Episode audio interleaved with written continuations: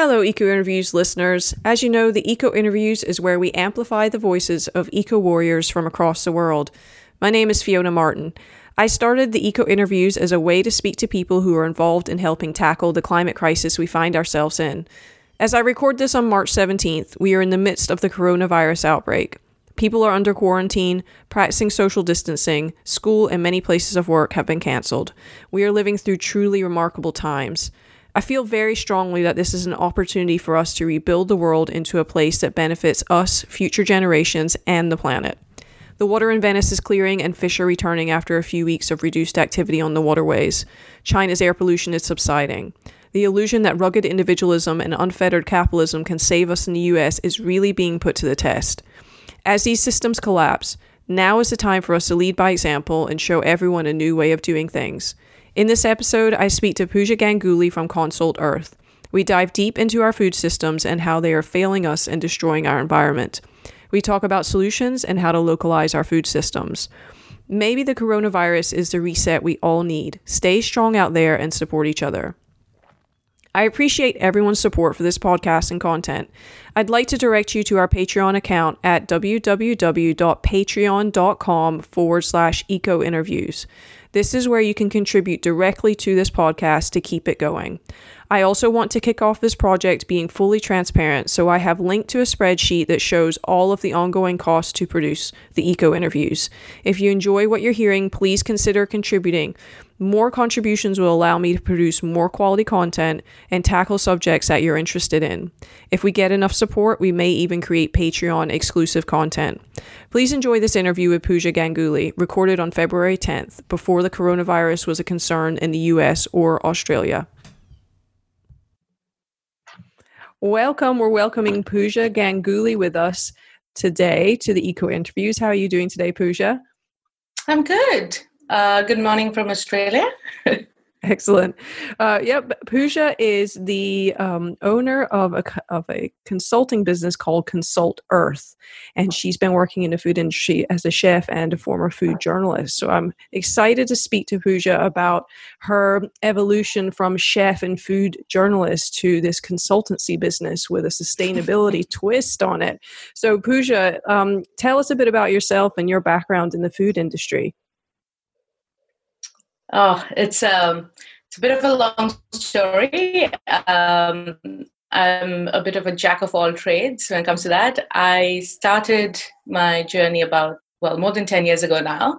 Um, since I remember, I always wanted to be a chef growing up, uh, and as a '90s kids in India, um, especially as a girl, that was not particularly the career that uh, you know you would want to go for so when i turned 16 my dad who realized i was really serious about this um, put a challenge in front of me that i had to go work in a kitchen between my school holidays and um, work full time and see if i really wanted to do that so basically started working in kitchens when i was about 16 17 um, and then went on to go to culinary school. Um, spent three years uh, training to be a chef. Uh, worked as a chef for a bit. Um, this was all back in India. So this was in Mumbai. I went to um, Mumbai, which is one of the best schools in the country there.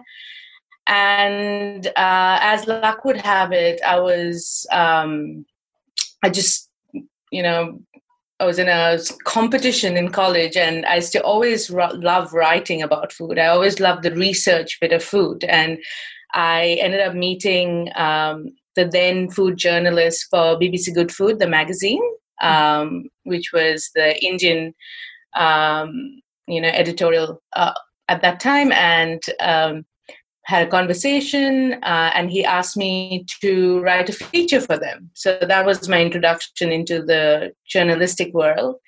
Um, and following that i ended up working for them so that was my in into journalism i worked as a food editor for bbc good food uh, spent a while there and learned a lot it was as a you know in my early 20s, uh, it was the best exposure that I could have to the food world because I was meeting chefs and food journalists from around the world. I was uh, collaborating with them on projects. Um, I got to travel a lot um, and really understand, um, you know, the bigger picture of the food industry.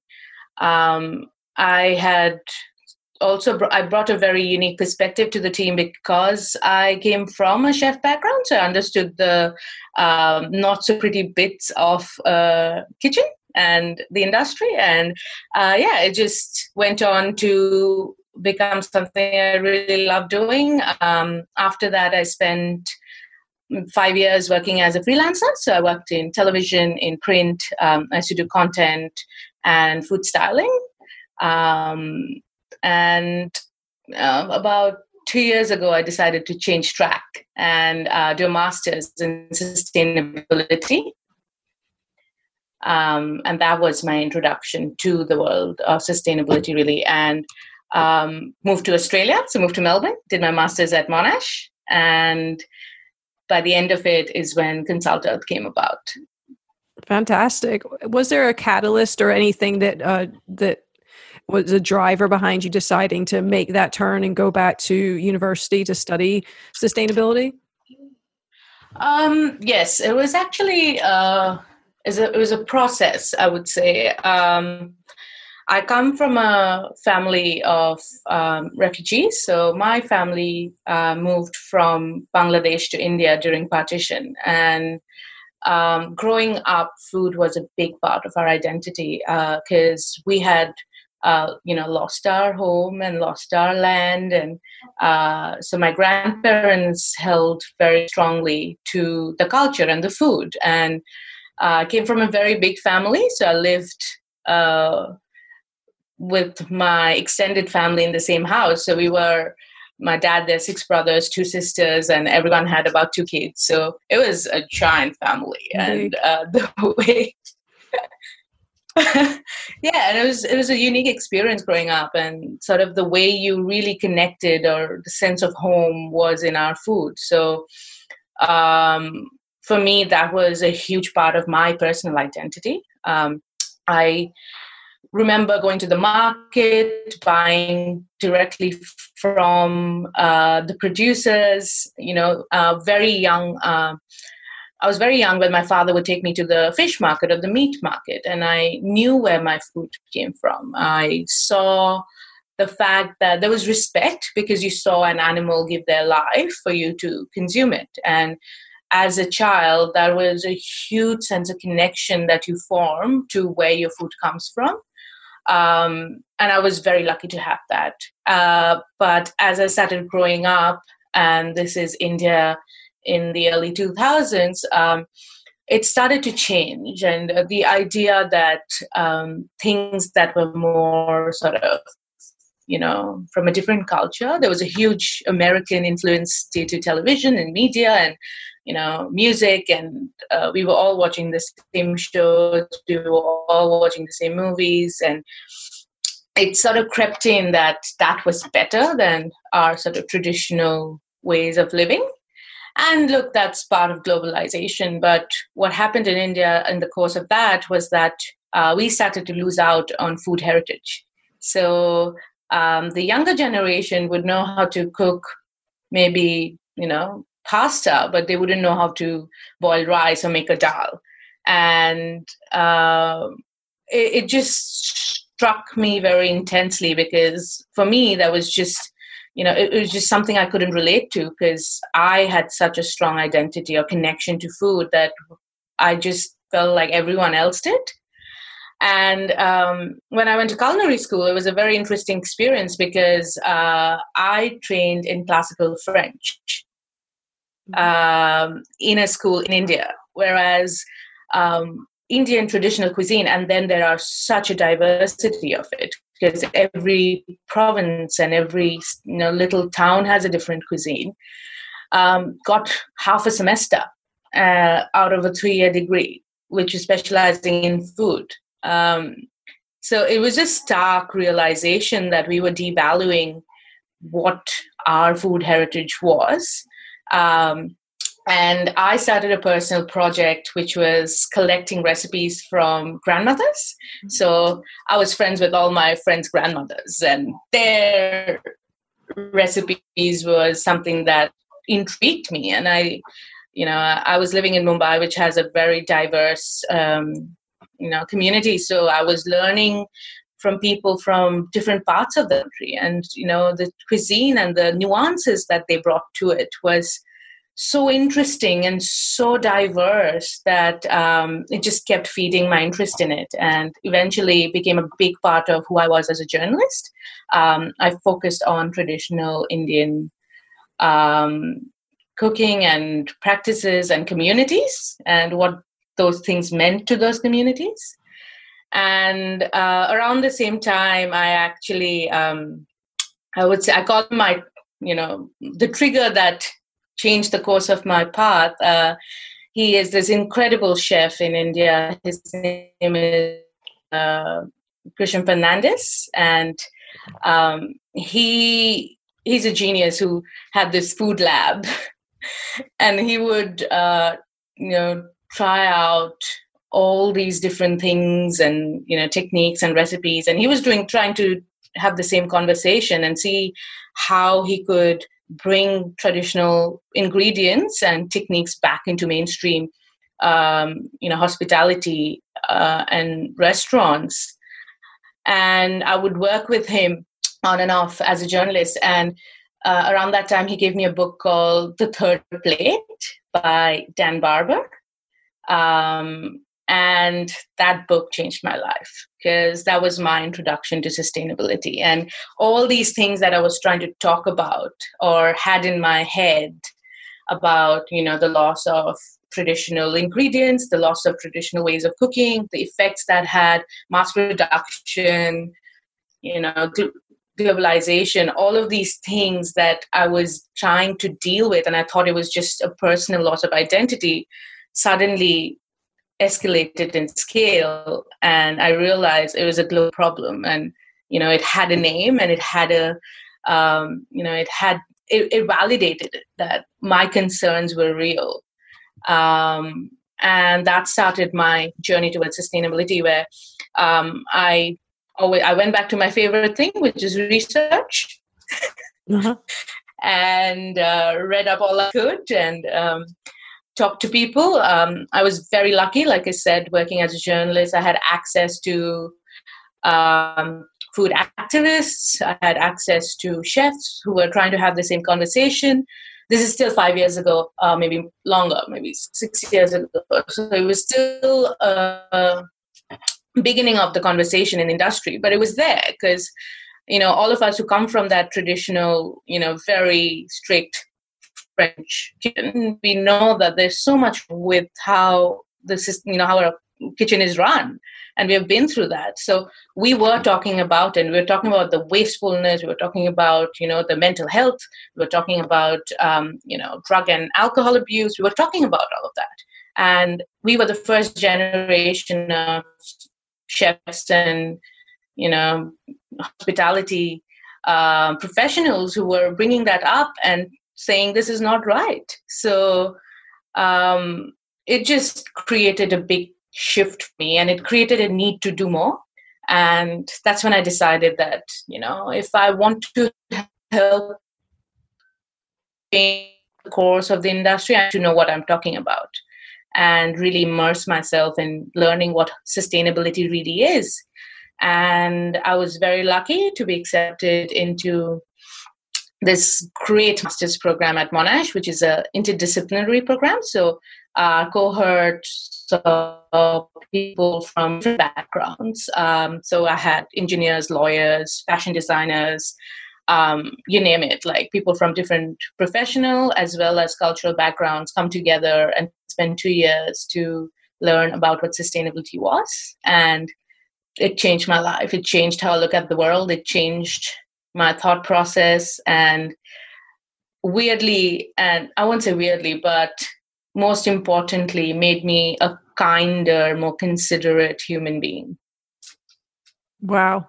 What a what an amazing story and what an amazing journey. And i think um i would love to hear more about this exploration of growing up with traditional foods and then we have that sort of hmm. as you mentioned the american influence or the sort of western influence where we have this disconnect between mm-hmm. where our food comes from because we buy it from the grocery store right and yep. we we don't grow up next most of us don't grow up next to livestock as a kid i did grow up next to livestock but i would say the majority of people i know did not um, and how yep. that plays into sustainability uh, how it is yeah. sustainable or, or wherever that takes you. Um, I was actually watching an interview, but uh, or the acceptance speech that Joaquin Phoenix gave at the Oscars yesterday, and something that really struck with me is him mentioning how disconnected we are as humans from our environment. And if you, if I have to pick, you know, the root cause of where we are today, I would say that's it. Um, humans exist within nature. So if you look at if you if you look at what sustainability is, it is uh, it is an amalgamation of people, purpose, and profit, or society, environment, and economics. And there are two ways of looking at it. One is where uh, sustainability is when the three align together.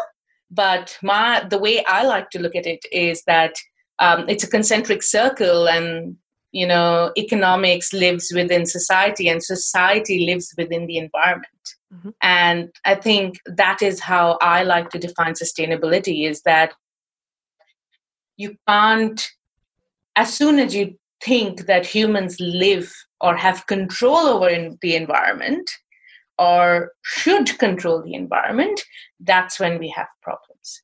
Um, something that really struck me was uh, I have a lot of nieces and nephews, and you know they're growing up in India, but it's about I would say a generation apart, and um, it took one generation for that disconnect to set in mm. because their parents have access to supermarkets and prefer to and have busy lives and you know um, they just prefer it as a convenience to go and shop there and there's a much more disconnect there where my um, little niece thought chocolate milk came from brown cows mm-hmm. um, and for me as an aunt who just couldn't fathom it that you know like how did that disconnect set in in maybe 15 years? And that's when you realize how powerful media is. Um, and i am i have huge guilt because i fed that when i was a journalist. I used to work for a british uh, magazine essentially. And uh, we had guidelines and you know you would westernize indian recipes to cater to a market. You would push olive oil because we got paid by an olive oil company to you know promote olive oil as the healthier option over other oils that were traditional actually better. Um, so no one talks about that because you know it's against what you're trying to feed but the longer impact of that is that you're changing essentially changing what the rest of the world is trying to go towards. Um, indian living was my grandmother is the epitome of sustainability um, now that i look back. She would use every bit of the produce that came into the house. So if you were having potatoes she would make something else with the potato peel.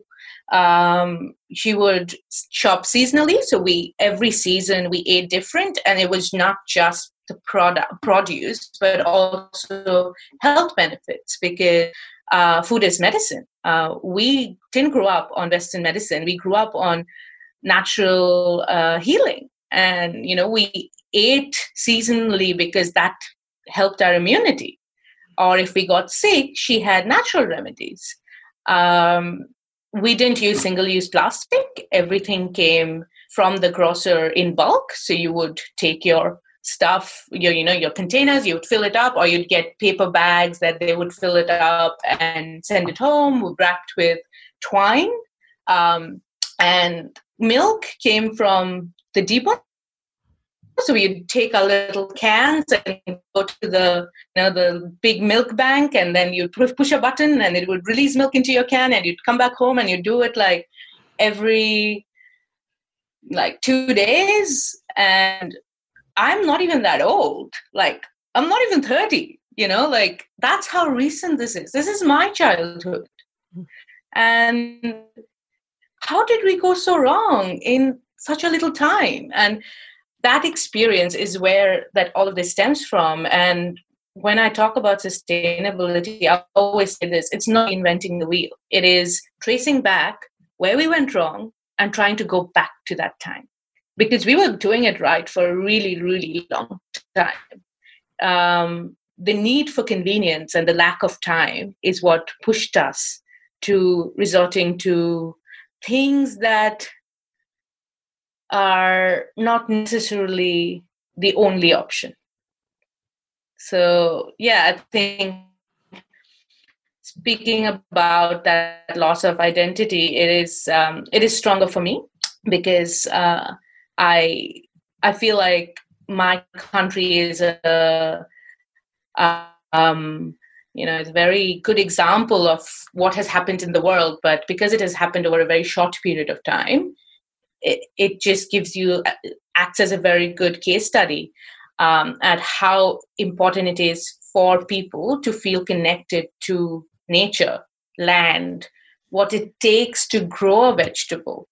Um, you know, the pain that farmers go through uh, to produce uh, a season of vegetable. And if it doesn't happen, then the effect that that has on a community mm-hmm. that is dependent on that produce. So, um, large scale agriculture for me is something that feeds that disconnect because um, you're not, you don't know where your food's coming from. You don't know the person who's producing your food. You're buying off a shelf and you know you relate to the brand rather than the person who's making that food so yeah um, look globally we are at a stage where um, it is very scary. The more you read about it and the more you understand it where we are as a food system um, there there's a you know clear monopoly in the food industry um, in terms of where our food is coming from. Uh, if you're buying from a supermarket uh, you might be buying different brands but the actual company that you can trace it back to is a handful and they keep merging to form these bigger conglomerations. So um, the way we are going uh, it is something that we need to be conscious about and understand that food sovereignty is not just a you know big word that greenies use but it is something that will affect every single person who eats really you know? Mm-hmm. yeah wow big topics there. Um, for people who aren't uh, enmeshed in the food industry can you explain to us some of the biggest dangers in our current food system from things like you know why is it so bad to eat out of season? Or you know the transportation emissions that come along with shipping our food everywhere or even like you said the um, the conglomeration of our food sources in the United States, we I keep seeing more frequently listeria outbreaks and salmonella outbreaks that affect the entire food chain. Mm-hmm. And I think people don't realize this because there are only like three yeah. places in the US that this lettuce comes from. So you're in the food industry. Can you just enlighten us a little bit about some of those big dangers and why it is so harmful, not only to the planet, but to us as people? Um, absolutely. So if I have to, um, I feel like statistics always helps to understand the scale of a problem. So um, just to give you an idea, um, 26% of the global greenhouse emissions comes from food or food production. Um, half of the world's habitable land is used for agriculture and 70% of the global freshwater withdrawals are done to feed agricultural processes. So we are talking a huge impact and the the what really you know this entire narrative about oh we are a huge population we don't have enough food to produce in the next few years is that wrong we are producing enough food to feed the current population and the estimated population the problem is not production the problem is social and economic inequality in distribution as well as just wastage. Um, I, I have always been flabbergasted by American portions. Like, it's just, it's crazy. Like, why would you have a portion that size? A, it's unhealthy because you have, you know, as as human beings, the ratio of what we should eat has changed over the years. So if you look back in time, and that's what the third plate, the book talks about, is our plates have changed. Mm-hmm. So we went from meat being a, a thing that people ate as a special treat to becoming a predominant part of our plate. That itself has huge impacts on the environment. Um, there's a huge debate about vegetarianism, veganism. You know, obviously, eating less meat or no meat is really, really important for the environment because um, meat production is a huge impact on the environment, not only in terms of the methane that cattle actually produce, but also because most of this agricultural production that we were talking about um, goes to feeding animals and not humans. Mm-hmm. So we are producing enough food, but we are not producing enough food that is aimed towards human consumption. So looking at this, you know, shift, cultural shift of, of moving away from eating that much meat or moving away from eating that much food which we're not really consuming but wasting and goes into a bin or you know doesn't get consumed is causing the problem that we have right now. Uh, next is the conglomeration. So it happens in two stages. One is in the agriculture so pre-agricultural that is your seed um, right now there are companies around the world that control all so a company like monsanto basically has patents on all seeds that are, and some of them are indigenous varieties. So it is extremely um, dangerous because that means that no farmer can actually save seeds for the next year. And the seeds that they are designing, which are genetically modified, are annual seeds, which means that you use it and then the next year you don't have seeds to plant.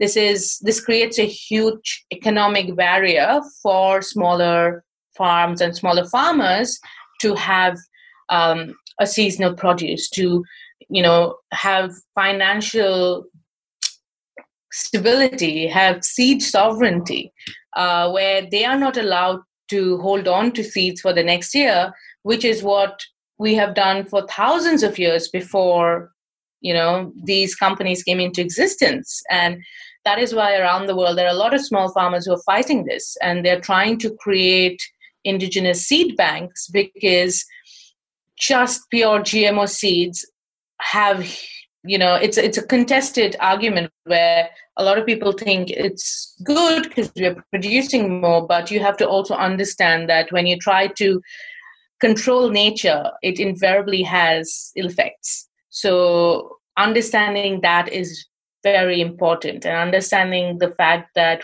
humans cannot control nature is stems back to that disconnect that we have um, with our environment um, the other thing that i really feel is very important in this entire conversation is understanding that um, there is diversity around the world and there's a diversity of local practices that we are you know not looking at.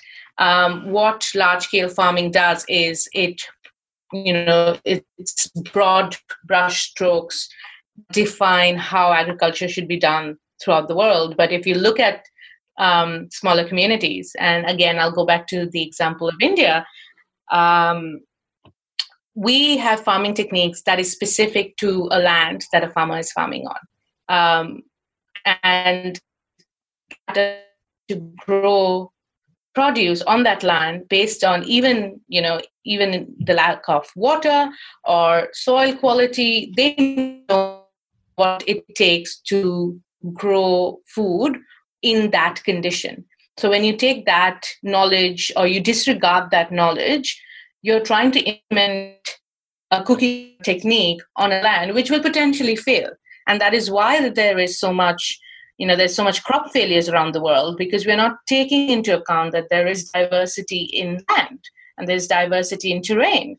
And that has an impact on um, the food we're trying to grow. So as someone who is trying to work towards a sustainable food industry i think how i see we can break through this is by supporting local farmers. Um, buying local and moving away from that mass produced agricultural system is our only way forward. Um, that also has a huge impact on emissions because mm-hmm. food gets transported across the world. So if you are buying a packet of rice that is produced in Vietnam, it's traveled around the world to reach you. Now, if and again depends on which part of the world you're in. Uh, it might actually be more sustainable to buy that land uh, buy that rice if you're in australia because vietnam is not that far as well as australia is a dry continent. So we can't produce rice because uh, it's a water intensive crop. So for us it might be a good decision. But for a country that is producing their own rice and has enough water to do so then it doesn't make sense. So there is no one way to do it, but the one sort of easy way to navigate this mind minefield of you know what i should eat and where i should buy from is to support local because you know where your money is going to you know that you're supporting a local farmer who's trying to grow his own produce and it will eventually create a connection for you as a person to your food and you will value it more. You'll waste it less. You'll you know um, try to pass that on to your kids. Mm-hmm. well it's just fantastic information. I appreciate you going through some of those top line issues that we're experiencing in our food system and the effect it has on everyone. Excuse me. Um, this your passion and your knowledge have come together for you to form your business Consult Urth and Urth is spelled u-r-t-h so can you tell us about that and and give us a bit of a story behind the name as well? I know there's an interesting story for that as well. Yeah um so Urth for me started as an amalgamation of my two passions which is food and sustainability. And um, I had just graduated from university and I knew I wanted to work as a consultant. And somehow I could not find, uh, you know, an organization that was sort of working in the food space and really doing what I wanted to do. And I think that led to me realizing that if I want to do um, the work that I want to do in the food and hospitality industry, I need to do it myself. Um, and I spent a lot of time figuring out what I wanted Urth to be like and what I wanted, uh, you know, the company to embody. And it led to the formation of the name, which means meaning in Hindi, or it's derived from the Hindi word for meaning, which is earth. Um, and it just made all the sense in the world because our what we say is consult with conscience. So we want to do meaningful work. We want to create uh, meaningful changes. And thus we think Urth just fit us perfectly. Sound yeah, it sounds like it all came together like a eureka moment. It was meant to be written in the stars. Oh, Took me three months though. I'm not gonna lie. well, it sounds. Can you give us like a, process? Mm-hmm. Can you give us like a generic example of what uh, Urth does if a if a restaurateur or someone else in the food industry con- contacts you? What sort of uh, services do you provide and help them along their journey? Absolutely. So, um, Urth is uh, how we like to see it is a knowledge hub um, that connects hospitality with sustainability. Um, it's me and my business partner, Shubham, who's also my brother. Great idea to work with your sibling.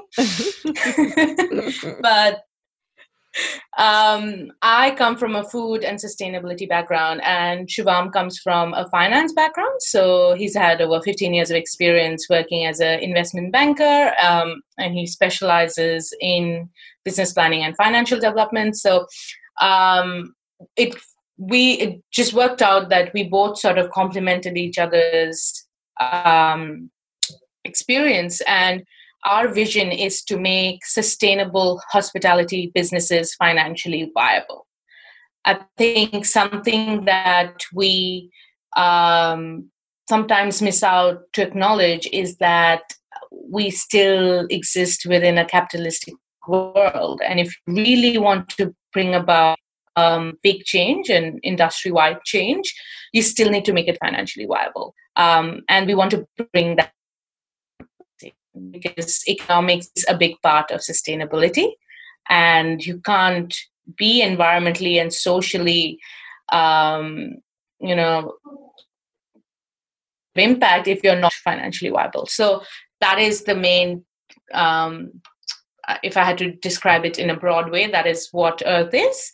Uh, as far as our services go um, we are um, we specialize in different things, but uh, the way it is, um, it's very business specific. Um, we eventually want to get to a point where we create frameworks that can be easily replicable uh, by anyone. Um, and we're working on that. But for now, it's based on the needs of a business. So we assess where they are on their sustainability journey and where they want to be, and then provide services that help them to reach there. So um, it can be in terms of research, it can be in terms of business development, it can be in terms of financial, it can be in terms of um, actual operations like waste management and supply chain management and um, you know training and workshop for your team and employees to really make them understand uh, what sustainability means in their business because that's something coming from a fi- hospitality background that I really faced was that there, there's no conversation um, in school, in colleges, or in training programs about sustainability or waste management in the current system. So, training and workshops become a huge part of um, what a business needs to do right now if they want to become sustainable. We also um, look at the need for uh, you know change of consumption patterns. So we do work with communities um, and we want to create a space where um, you know businesses can reach their clientele and actually tell their story because stories are very powerful. So we do also offer um, marketing and um, you know pr and um, create that base for businesses to really promote what they are doing because uh, that is really important for putting it out there and influencing other businesses to bring about change um, so our first project that we completed was um, this um, organic ethical cafe in Melbourne. It's called Pachamama's Whole Foods and Kitchen. So they were an organic grocery and we helped them open their first organic cafe. And it is a beautiful community space where um, we implemented systems. We implemented um, you know proper um, staffing like ethical staffing systems. So um, yeah so ethical staffing uh, we considered what it means to have a healthy staff. Um, and put into place, um, you know, systems that helps and supports uh, people who work in your business. So we also have the opportunity for people to upskill themselves within the business. So there's no division between front of house and back of house. You sort of try to upskill your staff so that everyone can do everything. And um, we do that by having really, you know, really simplifying the entire process and having, you know, systems that are in place to help that happen.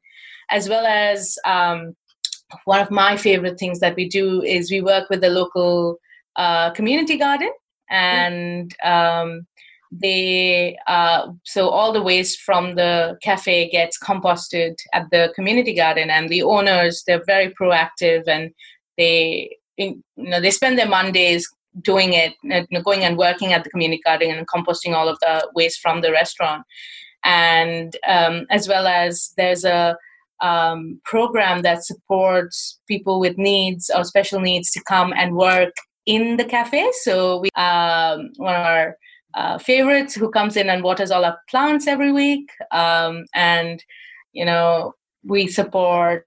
Uh, so we work very closely with the wider community and support local businesses and uh, the grocery store sells local products and uh, aiming toward sourcing more locally um, as well as organic. So yeah, it's it's a beautiful space, and you know the aim is to use that as an example of how an ethical, conscious uh, business can be financially wise. That is sort of first uh, project that we've completed. Um, here on, we also want to focus on hotels because I feel that is a work its own where you know one hotel has so much um, waste that is created or impact that it creates that um, a lot that we can do there and uh, it's again not reinventing the wheel it's about redirecting your investments towards more long-term uh, goals and commitment to reducing your emissions and your impacts and look the two reasons I always give businesses is um, climate change is real. So it's going to affect your supply chain if you want it or not. So you'd rather go in to the next 10 years being prepared to um, really, you know, um, deal with that impact, uh, as well as the fact that the consumer base is changing. Um, today, people care about what, how much emission they're causing when they're flying and they want to offset it they want to care about you know where they're buying their food from and who is it affecting what clothes they're wearing and if it's coming from um, a place of abuse and uh, effect on uh, vulnerable communities. So there is a constant change in consumer uh, base and that's a huge uh, economic um, you know factor to consider when you're planning your next 10 years as a business. So it is the future of food and it is the future of hospitality um, but change is slow and we need it to be a lot faster. So uh, that's why things like things uh, like starting a conversation like you're trying to do is very important uh, and yeah so the more we talk about it the more we know where we're headed it sounds amazing. The uh, I want to go to Pachamama's cafe now. Unfortunately, I'd have to get a flight over. But it's uh, I love the full circle effect, and I think um, you and I might vibe on something similar. You mentioned a few questions ago that you worked in media, and you know you had yeah. to replace this oil with olive oil because of the payment and that sort of stuff. And I work in media. I'm a digital marketer, and so I've certainly had those internal conflicts. For example, promoting a pest control company. That's something I wouldn't do yeah. now, but it's certainly something I did years ago. And um, I feel like we're riding a similar wave when it comes to consumer demand. I feel quite strongly that there is going to be more consumer demand as, you know, figures like Greta Thunberg and Joaquin Phoenix in the public eye are making these um, very strong and compelling cases for us to think, be more conscious with our consumption. And similar to you, I want to be able to promote those businesses that are doing it in the right way. So, is it what is it like in Australia? Is that wave quite strong right now? Is that really a, a, driver of consumer behavior? Is to go down the sustainability and conscious consumption side? So it is and it is not. Um, I live in inner city Melbourne, uh, and Melbourne itself is a very um, progressive city. So I sometimes feel like I'm in a bubble where people around me are very, very proactive and genuinely care about the impact they're having.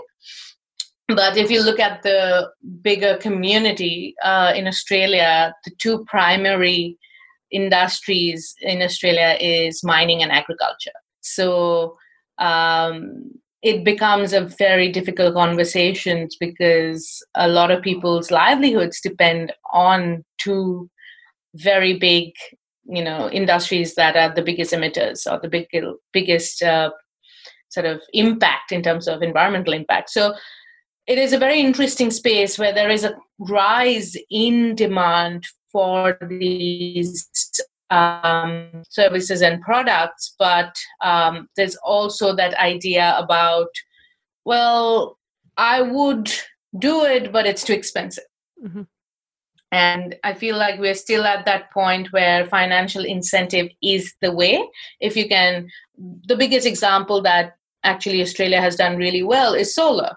And a lot of people, a lot of conservative um, sort of demographic are moving towards solar because it's actually cheaper than going being on the grid. So that has changed the conversation. And I think that is a great, great example about why it is important to make sustainable businesses financially viable, because then you can give competitive prices.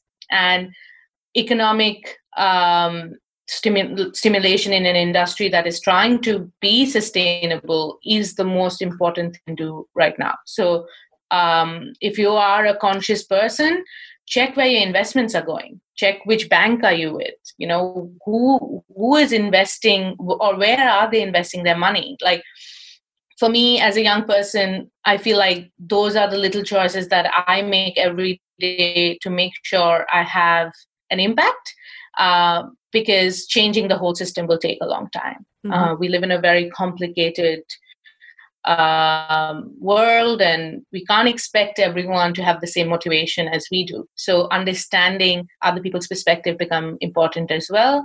If you are trying to um, you know tell a community that is a community of cattle farmers that don't eat meat you're telling them that they can't send their kids to school or you know put food on their table. So that's again not the way to go but it's about being conscious of the impacts and seeing how we can you know deal with a problem that's that big and intertwined. Great great answer. Um, are you optimistic about where the food industry is going? Are we going in the right direction or do we have some some big players that are fighting back? Uh that's a hard one. Um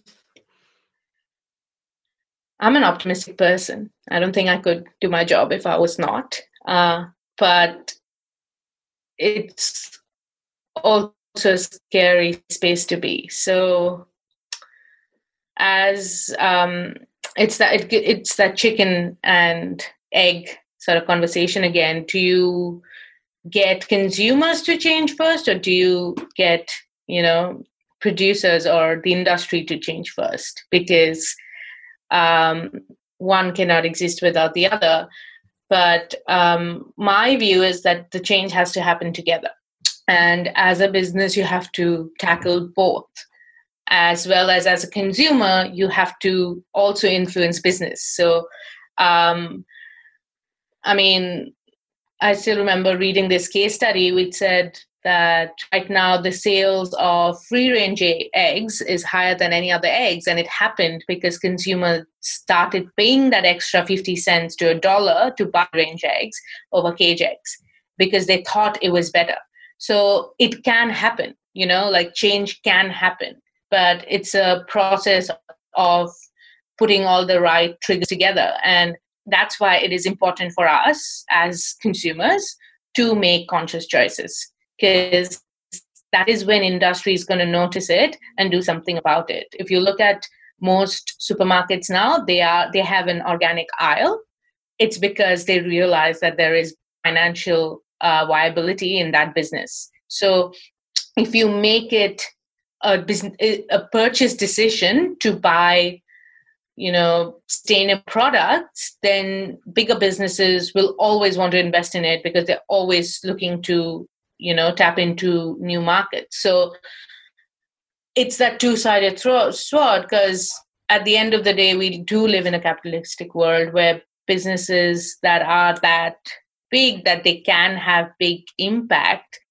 care about the bottom line.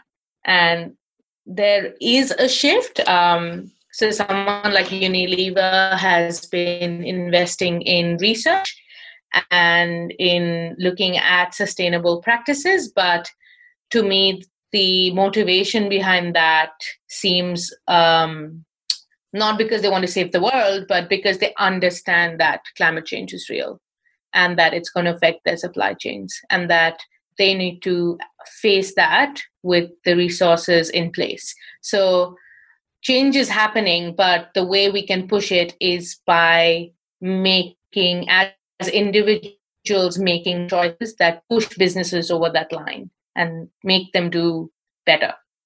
Mm-hmm.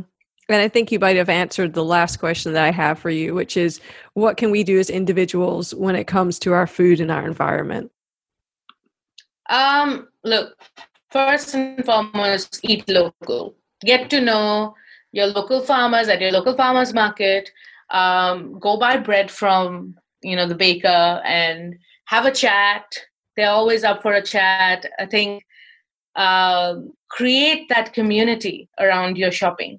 Um, it also makes you feel so much better than you know pulling a trolley down a, a soulless supermarket because you appreciate the egg that you bought from your egg guy because he's told you about his chickens and they're very passionate about their chickens and um, give that to your kids. That's the best thing you can give them. Cook at home. Uh, preserve your family recipes. If you have grandparents and uh, parents and you know they were people who cooked you a hot meal when you were growing up sit down with them have a cup of tea and write down their recipes because that is going to create that tie that you and the future generations are going to have to food.